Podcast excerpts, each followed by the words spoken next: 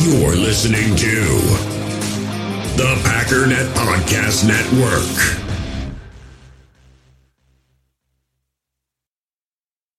We all have smartphones, and we all know they're pretty amazing, but they also can be amazingly distracting, especially when we're around other people. So, US Cellular wants us to reset our relationship with our phones by putting down our phones for five. That's right, a company that sells phones wants us to put down our phones. And to see what we find, learn more at uscellular.com forward slash built for us.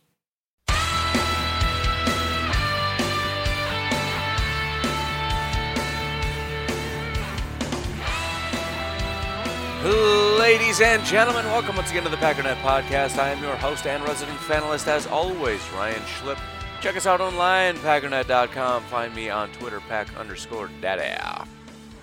So today I want to expand a little bit on uh, the work that I started yesterday, uh, starting my top 10 list.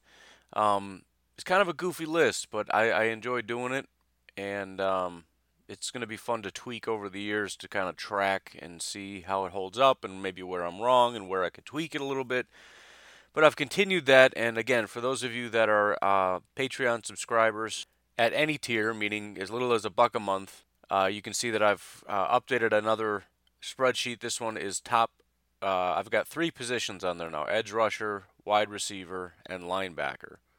I don't know if I have actually ten on any of them because I I think I have 11 for wide receiver because I wanted Andy Isabella on the list and he would have been number 11 on the list. So I was like, well, I'm doing an extra one here. I'm doing 11. And again, what I'm trying to do is find a way to take. So I've got strength of schedule because I want to incorporate at least to a small degree um, the you know how good of a program they're in and how how good the competition is they're going up against. Well, that's called strength of schedule. So I take that and then I take stats because production is also important. And then I also started taking the PFF grades because that's what you call quote unquote, quote unquote tape. Now it's it's only half and half tape because uh, as I was thinking about it, and I'd like to be able to add something else, but this will be for another time because we are rapidly approaching the draft, and I don't have too much time to try to be perfect because that's something that you work on over the course of years, not hey let's throw perfect together in three weeks. But it seems like PFF is sort of, I don't know, production ish.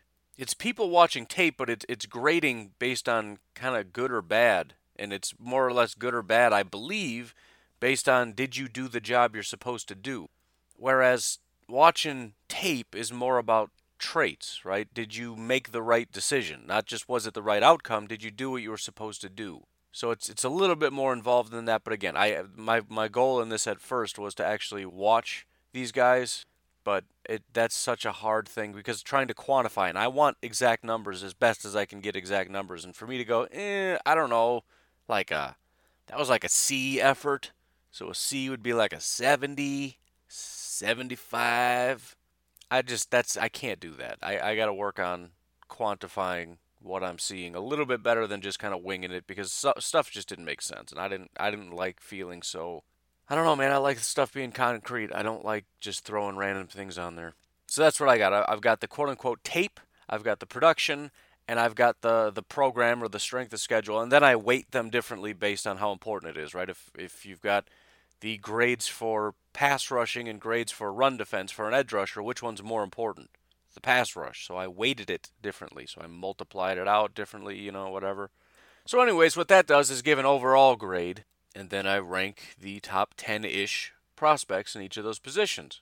So, I wanted to talk a little bit about the other two positions. Again, I don't want to go super in depth because it's just for the Patreon folks.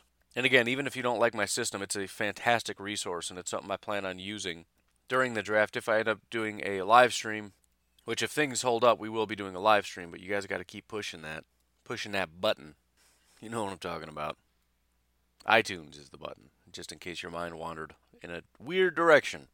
But it's going to be a, a really good resource because it does have strength of schedule to, to show you how good of a program. It does have the stats. It does have certain things that, even though it's not exactly like the PFF grade, because I changed it kind of barely, it's still going to kind of give you a an idea of what it is.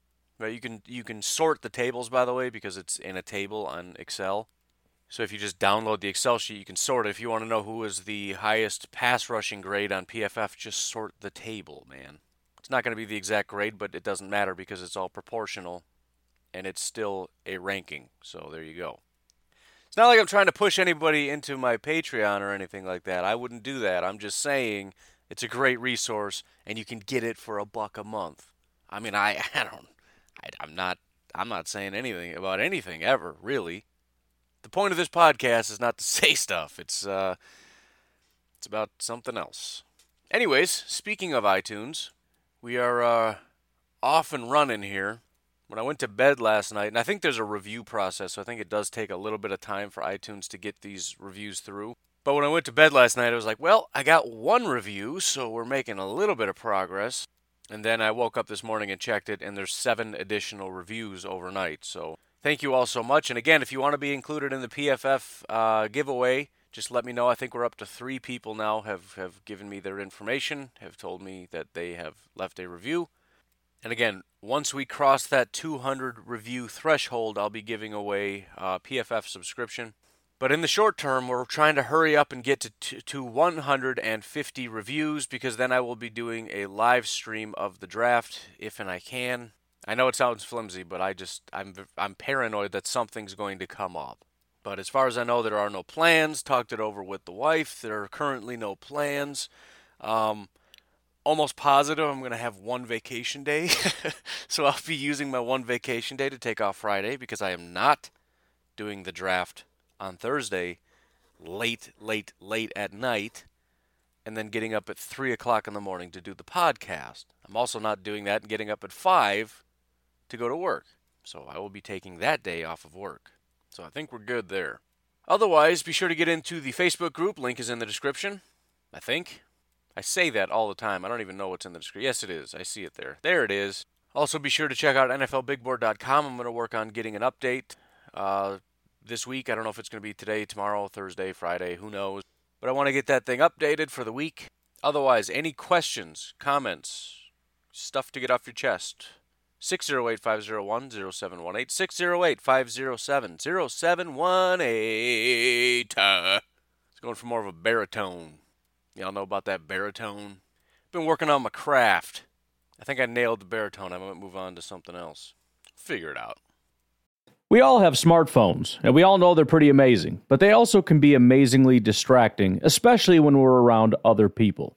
So, US Cellular wants us to reset our relationship with our phones by putting down our phones for five. That's right, a company that sells phones wants us to put down our phones. And to see what we find, learn more at uscellular.com forward slash built for us. All right, so I want to start with linebacker here on my handy dandy list. And uh, as was the case uh, yesterday with edge rusher, some of the stuff was kind of wonky. Now, by the way, I did tweak the edge rusher just to kind of see what happens with some different stuff. I added coverage, I added uh, RAS, relative athletic score, and I also tweaked some of the grades. So here's the new list. Not sure I like this a lot because of who's at number three, but I'll keep playing with it. Right now, I got Brian Burns way up. Probably too high up, but we'll whatever. Right now it's Josh Allen, then Brian Burns, then Nick Bosa, then Montez Sweat, then Chase Winovich, Clelin Ferrell, Jaylon Ferguson, Oshane Ximines, and Zach Allen. Now the good thing about this is I'm trying to tweak it to make it best for the Packers, and in reality, this maybe isn't that horrible. Josh Allen, then Brian Burns, then Nick Bosa. As, as freakish as Nick Bosa is, how good of a fit is he? I don't know. Do I think in actuality he'd be the third best out of the three? Probably not. But it makes a little bit more sense than Brian Burns being dead last on this list. So I think the, the additions and, and tweaks that I made were a little bit better. And again, these are all actual numbers. How I change the order has more or less to do with my multipliers right? How much emphasis do I want to put on strength of schedule, coverage, run stop, and what categories do I want to add? Just something else I've, I'm thinking about tweaking. But as far as like RAS, it's just it's just what it is, right? Clelin Ferrell, if you want to know his RAS, it's well actually no, he doesn't have one. Let me try that again. Nick Bosa, 9.4, right? It's there. Again, it's a good resource. But anyways, looking at linebacker, the big sort of upset was the fact that Germaine Pratt ended up number one on this list. Now, the crazy thing is, it's hard to tweak the list when you're the top of literally every category. Like, okay, I'm putting too much emphasis on tackling because he's too high in tackling. So let's bring that down a little. Well, it wouldn't matter because he's highest in just about every single category. So he's number one, and it's by a lot. Now, I also watched a lot of people while I was at the old gym on my handy dandy television um, television treadmill dealy. I uh, I watched three people. I like two of them a lot. Germaine Pratt wasn't really one of them. He was fine, but I'm watching a guy that's on my list as the number one guy, and it's just there's just nothing there. Now, just kind of running through this real quick. Again, I don't want to get into specifics because that's just for people who have access to it. But strength of schedule isn't like edge rusher where you got people all over the board. Pretty much everybody. The the lowest grade on here was T.J. Edwards out of Wisconsin because Wisconsin was graded or was uh, 45th on the strength of schedule ranking. That's not bad. It's a 7 out of 10. For reference, Oshane Ximines out of Old Dominion, uh, strength of schedule was 112 out of 130, which was a 2 uh, out of 10 on the strength of schedule scoring system. But pretty much, well, literally everybody else was 8s, 9s, and 10s. So that didn't really separate anybody out. Germaine Pratt, NC State, 28th was an 8 out of 10 on the strength of schedule score. Germaine Pratt, highest tackling efficiency according to Pro Football Focus by a mile. Oh wait, I'm sorry. I whenever there's not a decimal because one is a whole number, I get thrown off. Te'von Coney over here was higher, but Germaine Pratt was through the roof on this. So he had the second highest tackling efficiency, the highest run stop percentage, one of the highest pass rush grades of any of the linebackers, one of the highest run grades, one of only three to be given an elite run grade by Pro Football Focus. I think like the third highest relative athletic score behind only Devin White and Devin Bush. So yeah, he was he was basically at the top of every single thing with the exception of coverage. Coverage he wasn't great. But I mean, based on my criteria, I'm really going to have a hard time bringing him down. The other kind of upset was the fact that Devin Bush on this list right now is eighth. His tackling efficiency, according to Pro Football Focus, was pretty low. His run stop percentage, which say what you want about their I mean, tackling efficiency and run stop percentage are numbers. These aren't grades. So these are actual, this is data. These are things that actually happen. So you can hate PFF all you want, but this is real. He had a very low run stop percentage. In fact, it was the second lowest of anybody. Mack Wilson was the only guy that had a lower run stop percentage. As far as pass rush, he graded out pretty well. Actually, I think he was highest of anybody, but I don't put as nearly as big of an emphasis on pass rush as I do as a lot of this other stuff. Coverage is more important. Run stopping is more important. Uh, relative athletic score is probably similar. I don't remember exactly how I put it, but might even been more important. It was more important than strength of schedule. That might have been only the only one though. Um, his run grade by PFF was not great. I forget that I can sort this. He was eighth in in uh, run his run grade. I'm sorry, seventh. I forget about that dumb top column there. And then he was third in um, coverage, which is great and then number one overall in relative athletic score. But, you know, all these things combined, being sort of at the bottom of the list in some pretty important categories like stopping the run and tackling, I'm going to have a hard time putting you up there. So basically, everybody that has him really high, it's 100% based on the tape, which is extremely important, right? It's intelligent decision making, um, athletic ability. That's what most people are seeing and putting him high up. I'm just saying I'm looking at, again, strength of schedule, stats and kind of tape grades. It, it's positive and negative play production, I guess. So those were the two biggest sort of surprises. And again, was not super. I mean, I, I don't mind Germaine Pratt. I wouldn't be mad if we got him in the you know I don't know thirdish round. I'm just not a huge. I mean, he's he's he's long and he's fast. He just gets bullied too much. He doesn't beat blocks. I just I don't know. Didn't get it. Didn't care for it too much definitely in my mind would never I that you know if you if you want to ask me about disappointing picks, where would I be disappointed? Um, probably Germaine Pratt at 30. I would put the whole, you know, I believe in Gute thing out there, but it would still be I I would just assume this is him looking for athleticism and I would just be disappointed.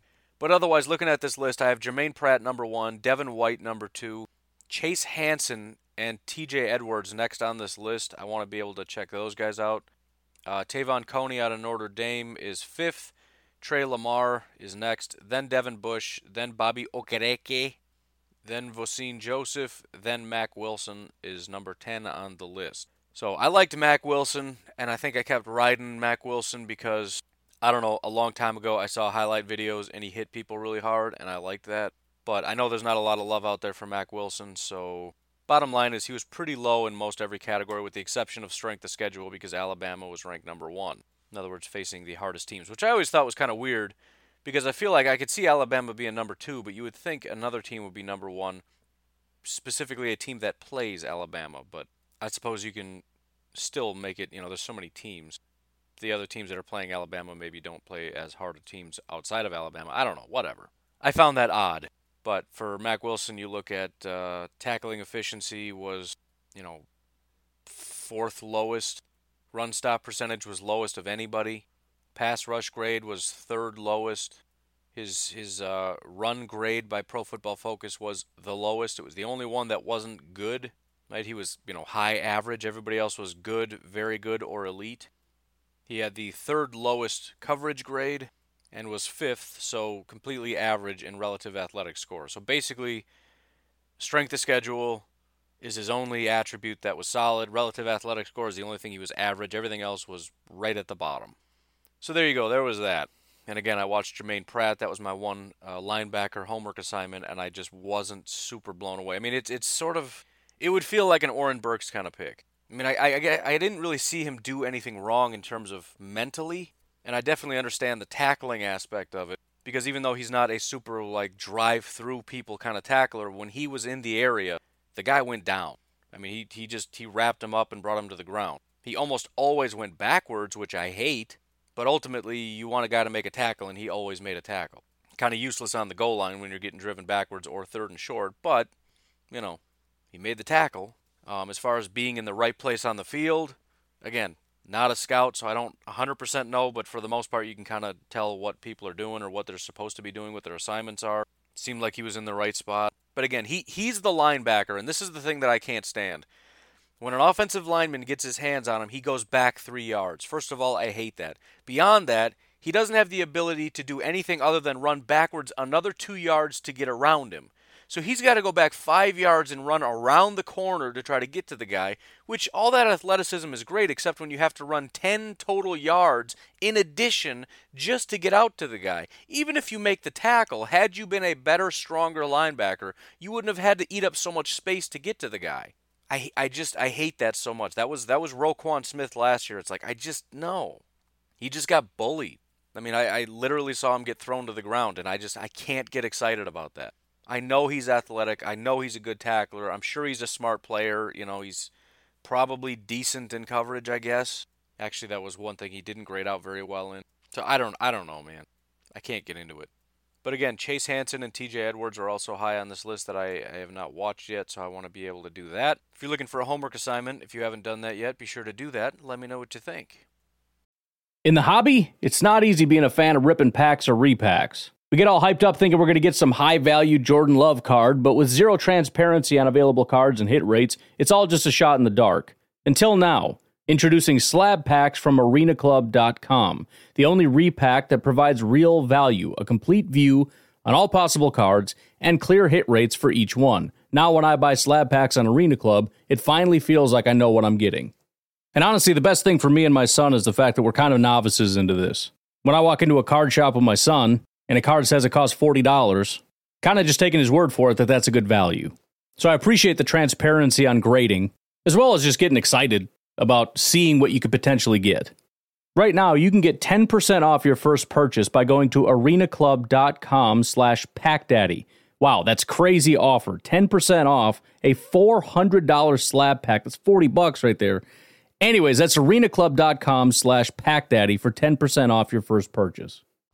Um, I also did wide receiver. Again, I'm going to be working on it there's nothing here that I really hate, but also just because I don't, it's it's hard to really quantify who's better as far as wide receiver. I don't have a. It's not like Devin White and uh, Devin Bush, where it's like, well, these two have to be at the top, otherwise your rankings are garbage. Wide receiver, I'm willing to give myself a little bit more lee- leeway. The, the biggest reason I personally don't like it is because the guy that I like a lot, Hakeem Butler, dead last. And and wide receiver's tough because it's hard to figure out which ones, which grading things to, to pick out. So I've got strength of schedule. I did put blocking in there, but I made it extremely small.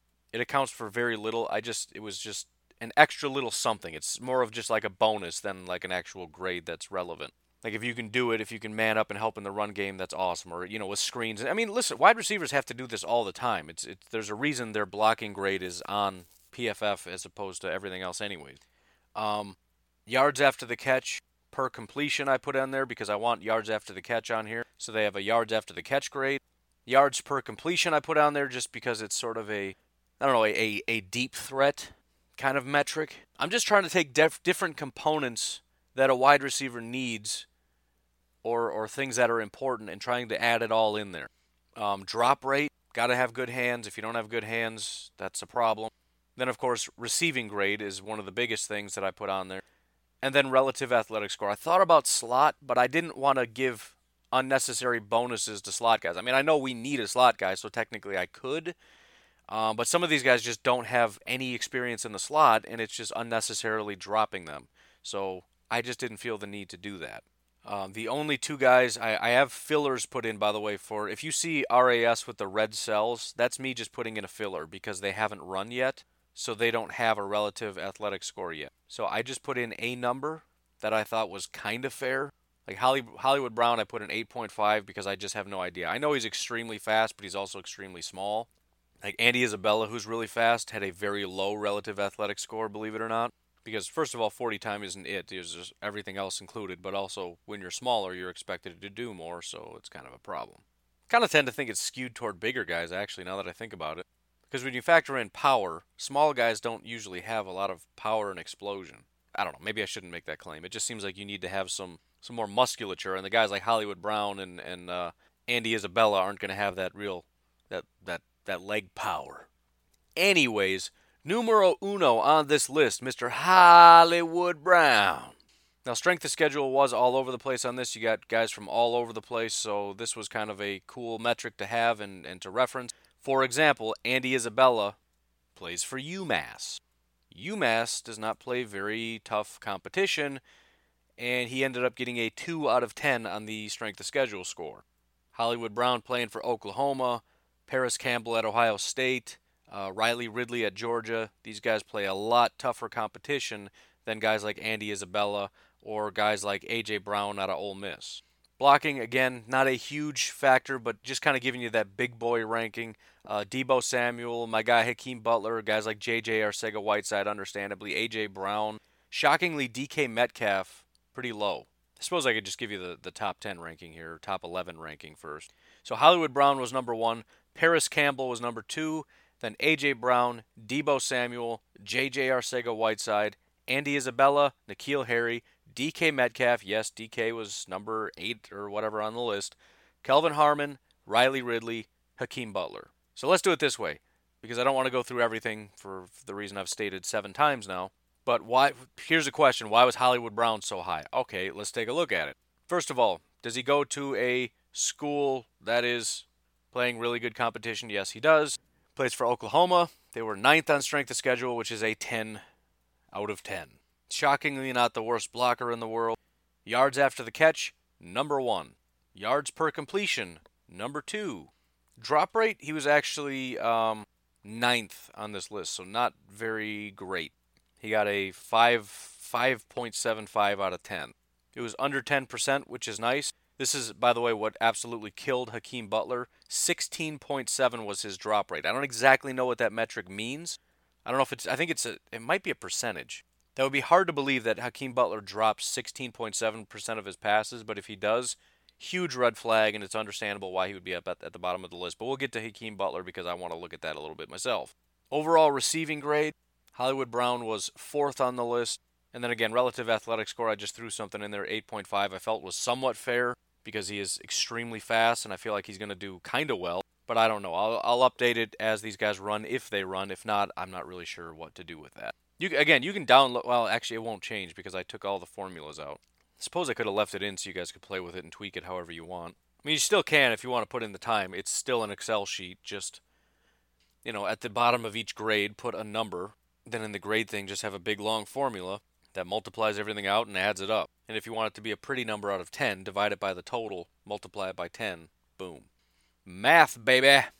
So very, very closely behind Hollywood Brown. So Hollywood Brown got a score of 9.266. Parris Campbell 9.251. I my other homework assignment was Parris Campbell. I really, really like Parris Campbell. Again, I watched three guys. Two of them I really liked. Um, and, and listen, it's not a matter of Parris Campbell's a freak. We need him in the first round. It's just really a matter of I feel if we get Parris Campbell wherever we get him. You know, I, I, don't know in terms of value. 30 might be a little bit too early. Maybe not. I don't know. But I feel like if he ends up on our team, I'm going to be happy because he will come in and be a very valuable football player. I just don't doubt that at all. I liked watching him play. I, I enjoyed watching the way he ran his routes. He was smooth, he was fast. He had the uh, second highest relative athletic score of anybody outside of Hakeem Butler. I mean, so, some of the times, and it just kind of depends the route he runs. I mean, he's he's a very fast wide receiver. He ran a four-three-one, and it was very very evident. It, it, the the cool, I mean, it's just he, he's just a, a a tool, and it was so fun to watch how they manipulated him. And the cool thing is, at Ohio State, he was double teamed everywhere. So a lot of times, you know, they would have him doing the whole thing where he's clearing out. In other words, he would run up and kind of run to the corner because he's pulling the safety and the corner over to the backside of the corner. You can tell he's not really putting that much effort into it. He's just trying to clear out a certain side so somebody can come in underneath. So that makes him a valuable tool to the offense. Draw the attention elsewhere. Now, we've already got guys that can kind of do that. We've got the speed guys that can pull people in certain directions. But Parris Campbell as a slot receiver, uh, man, it was so much fun. So some of the times you watch him and he just looks like he was shot out of a cannon. One of my favorite things is if you watch him in his game against Michigan. Michigan a lot of the time ran the kind of defense that I said this is according to somebody that I had watched and listened to or whatever, and they, they made a pretty strong case for it. But again, I keep referencing the the kind of defenses that are good against what Matt LaFleur kind of runs, and that is running zone defenses. And if you think about sort of a general cover two defense, sort of toward the middle of the, the, the defense, you've got kind of linebackers just sitting in their zone. Well, on, on a particular play, and, and by the way, Parris Campbell just absolutely obliterated Michigan. But there was one play in particular where he just comes running across the middle and he crosses uh, Devin Bush's face. And this is almost impossible. Anytime you get a slot receiver with any bit of speed, it's so hard for a linebacker to go from a standstill position to a running, eh, to, to just start sprinting in a certain position to stop, to grab somebody. And by the way, you can't just start running until you see the balls coming out because you have a zone to to protect. So you get a guy like Parris Campbell coming across his face, quarterback hits him, and Devin Bush just gets launched. And, and Devin Bush is fast. He's a great athlete. But seeing him try to catch Parris Campbell and seeing him try to take an angle, and Parris is able to not only just catch it and run and run at an angle, but to get all the way to the sideline and past him before Devin Bush can cut him off and run up the sideline. I think he got a touchdown on that play. That's just going to, I mean, if you want to sit in the zone, he's just going to kill you. He's going to destroy you. And and the fact of the matter is, Aaron Rodgers is a obviously much better quarterback. Um, you know, clearly better than Dwayne Haskin. In fact, one of my least favorite days watching Dwayne Haskins, and I haven't done that a lot. Watched him a little bit, and I was like, oh, all right, he's fine. If you want to hate a quarterback, just watch a wide receiver. I watched Jace Sternberger a lot yesterday, the other guy that I really like. Hated his quarterback because it's like he's open, throw the ball. But you you watch Parris Campbell, and he's just he's just destroying people. He's just too fast, and I, I really think be, between Jace Sternberger and Parris Campbell, your best option is to play man if you're playing zone and if the pack let's just say the Packers get both of those guys. If your plan is to play zone, Godspeed, my child. I just it's just not going to work, man. If you're playing man, and that was the biggest thing, especially with Jace. I mean, the, neither of them are, are super big, or and Jace isn't super fast. He looks fast, and he can he can get out in front of the linebackers on just about every single play. But but a lot of the time, it's it's when people get their hands on you, and it's what makes Parris a better slot guy and why I don't think Parris would make a super great X receiver. Because when people can kind of get their hands on you and, and slow you down and, and interrupt your route, that's when things start to get a little wonky. But you talk about a, a fast football player in in a rhythm, in timing, right? If you if you're free to just run a route and they're playing zone and you just kind of slip between the linebackers and get behind them, oh, there were so many plays he's running around and toward the the you know the soft spot in you know 15 20 yards down the field wide open and Haskins is looking for the guy in the flat. It's like, oh, I'm going to strangle you right now. That was a touchdown for the fourth time now I've seen that happen. please pay attention to the best person on your team. But I really, really enjoyed him. Very, very often when when I'm watching somebody, I just I don't know if I just have higher expectations and I don't super get into it. Jace Sternberger and Parris Campbell very, very much liked and, and enjoyed watching them. If you haven't watched or haven't watched in a while, I know I watched Parris Campbell at some point. So if you haven't seen him in a while, just go watch him a little bit. Go watch him against Michigan. Especially watch how, you know, not always. Maybe it just depends on his route or what. But every once in a while, when he's he just launches out of his stance, it's like, oh my goodness, man! Literally looks like he was launched out of a cannon. He's so fast. And that's where, in, in sort of a quick rhythm thing, if, if you're looking to, again, the thing that I missed about Randall Cobb was that that real quick slant route thing. I mean, if, if you want that that playback where Aaron Rodgers takes his drop, you know, three step drop, throws the ball, and it's a first down, like how in the world can you throw the ball that quickly and it's 10 yards? Like, how do you even defend that? That's a Parris Campbell thing. Because by the time Aaron Rodgers gets to the end of his drop, he, he can he can easily run a slant route and be nine yards down the field and get another one or two yards before anyone brings him down. See, I, I like Jace a lot. I, I like Parris Campbell a lot. Germaine Pratt, again, I don't know. Again, I feel like it's sort of an Oren Burks kind of situation where you're you're looking at the upside, you're looking at the athleticism, and because he's fast, everyone's going to say he's great in coverage, even though he's not. Oren Burks was kind of terrible in coverage, even though everyone said he was really good. And it's like, I, I where, when, how? Kept hearing about, oh, look how close he was, or, or look at how he was stride for stride with him. Okay, stride for stride, but behind him. That doesn't do anybody any good. I just want I just want an enforcer, man. I just want somebody in the middle. Yeah, yes, you got to be a little bit fast. Coverage is important, but I don't want anyone getting pushed around. That's why I like Devin White. Not 300 pound lineman comes up and he just, it's like trying to smash into a Mack truck. It just doesn't go anywhere. Stops him in his tracks, sidesteps left or right wherever it needs to be, and closes quickly and brings him down. Devin White is a monster. Devin Bush also is a very, very good linebacker, and it's evident that those guys are enforcers. Anyways, we're talking wide receiver now.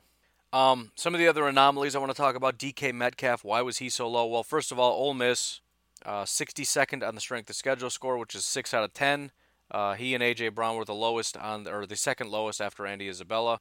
As I mentioned before, uh, blocking was shockingly low.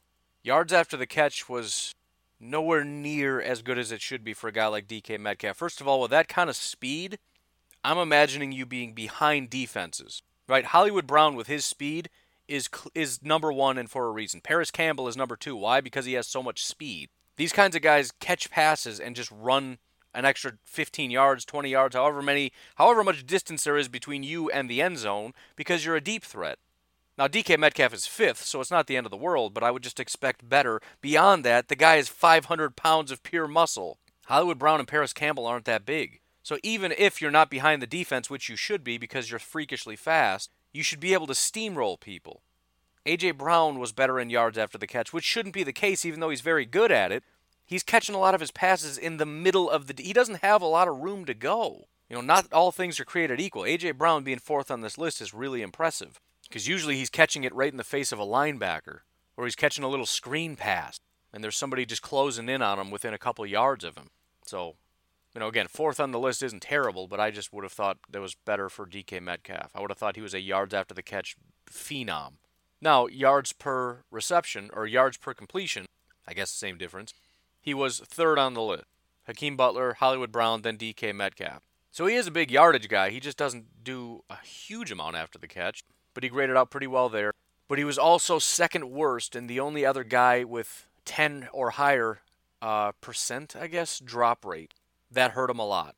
Apparently, and I haven't really seen it that much, but from the guys that watched literally every single one of his um, his drops throughout his entire senior season or final season, DK Metcalf has a bit of a problem catching the football. And then finally, and and this is just what it is. Actually, not finally. There's one more. Obviously, he does really well in. He had the lowest receiving grade of anybody. Now, it's still a good grade, 7.28, but it's the lowest. Pro Football Focus gave him the lowest receiving grade of anybody. Andy Isabella is the one guy that had an elite grade. He was the highest by kind of a lot, but uh, the Ole Miss guys didn't have as good a, a, a receiving grade. Riley Ridley from Georgia and DK Metcalf were both in the good category. Everybody else was either very good or elite. And then there's uh, relative athletic score. DK Metcalf was actually third on that list behind Hakeem Butler and Parris Campbell. Obviously, he was freakish in some categories, but abysmal in others, which kind of hurt him. So overall, that's kind of what it is, right? He's he's kind of mediocre across a lot of this. Receiving grade, which I think was the most important, he was dead last. Relative athletic score was pretty high, but not the highest. And then yards per reception was really high, but again, not quite the highest. So it just it just adds up, man. It just it adds up, and I'm to keep tweaking it, but it is what it is. Um, somewhat surprising, but again, these are just numbers, man. Not making this up. That was part of the reason why I again I didn't want to, you know, put my own certain grades on players because it's too subjective. I wanted solid concrete numbers and that's what these are, with the exception of their grades, but their grades are somewhat based on production also. Right? It's pass fail based on a play. Did you do a good thing or did you do a bad thing? That's all their grades are. So that's about it for the wide receivers. Obviously, there's a lot more there. Again, if you want to see some more in depth kind of stuff, uh, again, it's a table so you can resort these and see who's where and what. And you can do your own grades. You can just take this information and make your own thing if you want to, if you're that ambitious. But again, you got to get into Patreon in order to do that. It's only a buck a month. Um, but the guys that are on here Hollywood Brown, Parris Campbell, A.J. Brown, Deebo Samuel, J.J. Arcega Whiteside, Andy Isabella, N'Keal Harry, D.K. Metcalf, Kelvin Harmon, Riley Ridley, Hakeem Butler. I'm going to add all of the, the positions once I get through that, if there's time, I'm going to do one of two things, and I, I don't think I'm going to have time to do the one that I really want to do, which is to put my list together, which is entirely subjective, but I just want to see how it holds up against this and then holds up against NFL Big Board, which is everybody else's opinions, and just kind of see where everybody stacks up. What I probably will do if there's more time is just add more people to these lists. But we'll see. I don't know because there's a lot more positions and the draft is rapidly approaching. But again, uh, be sure to get in there if you want to check this stuff out couple other little tidbits I want to get to. Uh, Matt LaFleur did an interview. This would have been a while ago at the owners meeting, I'm assuming, but it was just released in podcast form by Adam Schefter. That's who it is. And I actually did an interview with him, Shanahan, and McVay. And two things kind of stood out to me. Uh, the one that I really, really liked, and you know, I don't know, maybe this stuff happens more often than I think, but it is is actually a really cool story. He had asked Matt LaFleur, "Have you ever met with Rodgers prior to this?" And he said, "Yeah, there was one time when it happened." And um, apparently it was out. I think it, he said in L.A. And he started hearing people clamoring, "Ooh, there's Aaron Rodgers! There's Aaron Rodgers!" So he messages Alex Van. I think it was Van Pelt. It was his old quarterback coach. I know Van Pelt was his old quarterback coach. I, I just I don't remember specifically the story, but I, I, believe that's who it was. That's who came to mind when I heard it, anyways. But I, I guess LaFleur and Van Pelt or whoever were kind of friends. So he texted him. He's like, "Hey man, I think your quarterback just walked past me." He said, "Oh, that's funny because I'm standing next to him right now." So, anyways, they got together, and it, the, the cool part about this, first of all, Alex Van Pelt and Aaron Rodgers are extremely close. So LaFleur and Van Pelt and Aaron Rodgers and LaFleur's wife, I believe it was, all got together and hung out, he said, for like an hour or a couple hours. And he said they didn't talk much football, they just hung out, they got to know each other, they were drinking a couple beverages. And I I don't know, maybe I'm blowing this up too much, but I really, really like that because it's so important for Rodgers to have that kind of a connection. And considering I don't know of anybody else that has that kind of connection with Aaron Rodgers than somebody like Van Pelt, the fact that LaFleur could get mixed in there, and that is Aaron Rodgers' only real action, interaction with him is that kind of close, intimate friendship kind of relationship right? Aaron Rodgers, how does he know LaFleur? From that time when they hung out together and drank and laughed and had a good time, and he got to meet his wife, and they, they hung out with Van Pelt, who was one of his better friends, at least as far as coaches go. That's an awesome start, and that's an awesome tidbit considering how unbelievably important that relationship is going to be moving forward in terms of the success of this team. Now, that can all fall apart if LaFleur comes in and things, you know, don't go well, whatever, but – I mean, I, I've, I've been wanting that to be a thing for so long, and turns out it's already a thing before he was even hired. I, I, I'm assuming the Packers didn't know that when they hired him. Maybe when they talked to Aaron Rodgers, Rodgers maybe brought that up because I know he asked. They asked a lot of people, but the fact is, Aaron Rodgers and LaFleur have, and and again, maybe Aaron Rodgers does this kind of stuff like weekly, like coaches and other players and everything else. He's going out and him and Danica are hanging out with people. I, I don't know what happens. But I really, really liked that story for that reason. Because again, it's very important that they get along. And you know, again, they're they're similar age. I mean, it's not impossible that Rodgers and McCarthy could have hung out, but it would have been a different dynamic. This is a couple of 30 something year old guys just hanging out. So I don't know. I I uh, I liked that. Um, another thing, obviously, they asked McVay and uh, Shanahan about LaFleur and his ability to be a good coach, and they talked him up. I didn't put as much stock into those comments because, of course, they're going to say that, and and I believe that they believe it, but it also doesn't mean anything, so that's not important. One thing McVay, McVay did say though that I thought was kind of cool, and I don't remember the exact quote, but it was something to this effect that one of the coaches had told him. Consistency is the best measure of quality. As soon as he said that, I thought back to the Green Bay Packers and said, ouch. because consistency has always been the problem with the Green Bay Packers. Defense. Even when we have good defenses, it's sporadic. It's good, and then it's bad, and then it's great, and then it's horrible. And then we get a lot of sacks, and then we get no sacks, and then we get a lot of pressure, and then we get no pressure. And then our run defense is great, and then we have the worst run defense in the NFL. And then our corners are great, and then our corners are terrible. And then we're getting interceptions, and then we get no interceptions. We're really good at running the ball, and then we can't run the ball. And then we're really good at passing the ball, and then we can't find a rhythm. And then we're great at scoring touchdowns, and we can't seem to score any touchdown. We're really good, and then we're really bad. And then, you know, we're a great football team until we get into the playoffs, and then all of a sudden our offense can't do it, or our defense can't do it, or this can't do it. Da, da, da, There's no consistency. And listen, I've been kind of saying that for a long time. It's part of the reason that I've been talking about why defense is so important because it kind of just stabilizes things right? If a team is able to rack up 45 points, your offense needs to kind of rack up 45 points, and it kind of creates this haywire situation. So I've always kind of felt it, but just hearing that quote and, and knowing that it's kind of a thing, at least in the football community, made me realize that McCarthy needed to go probably a while ago because inconsistency has been a problem for a long time. And I mean, just look at the Patriots. You want to talk, I mean, consistency and success. And I, listen, toward the end of even last year, when I was talking about teams that I thought were going to do well, one of the things I pointed out was consistency. Which who are the teams that look solid right now? The teams that are volatile, sometimes good, sometimes bad. I ruled them out. I said they're not going to win. There's a big reason why I didn't like the Chiefs and the Rams so much because as great as they are, they're volatile and it's hard to be a volatile team and make it through the playoffs because you have to almost be perfect. And I would rather take a team that is rather than like a 10 if you're an 8.5 but you're always an 8.5 you're an 8.5 on offense on defense on special teams in the first quarter second quarter third quarter fourth quarter on week one two three four right? And it nobody's that perfectly consistent but i'll take an 8.5 that's consistent over a team that's a 10 on offense and a 6 on defense and then they switch and then they you know they're a 10 one week and a 4 the other week and this you can't win that way so, I mean, the, the good thing about it is it, it was one of the coaches that McVay came from, which means it was probably the exact same coach. I mean, it had to have been because uh, LaFleur and McVay were together. So, so that kind of a philosophy, I think it might have been like Mike Shanahan or something. But that sort of philosophy of, of needing strong consistency. And listen, where else do you get a lot of consistency? Defense and the run game. As much as the offense is trying to get away from that, this this high flying offense stuff, this passing, that that's where a lot of the volatility comes from. Depending on the defense, you might rack up 45 points, you might go up against a better defense and suddenly your offense can't move and then you're just having a hard time because your entire offense is predicated on throwing the ball for 400 yards and seven touchdowns. That's where I think focusing on defense and just again, what is what is Gutekunst doing? We're not getting Dee Ford, we're getting Za'Darius Smith.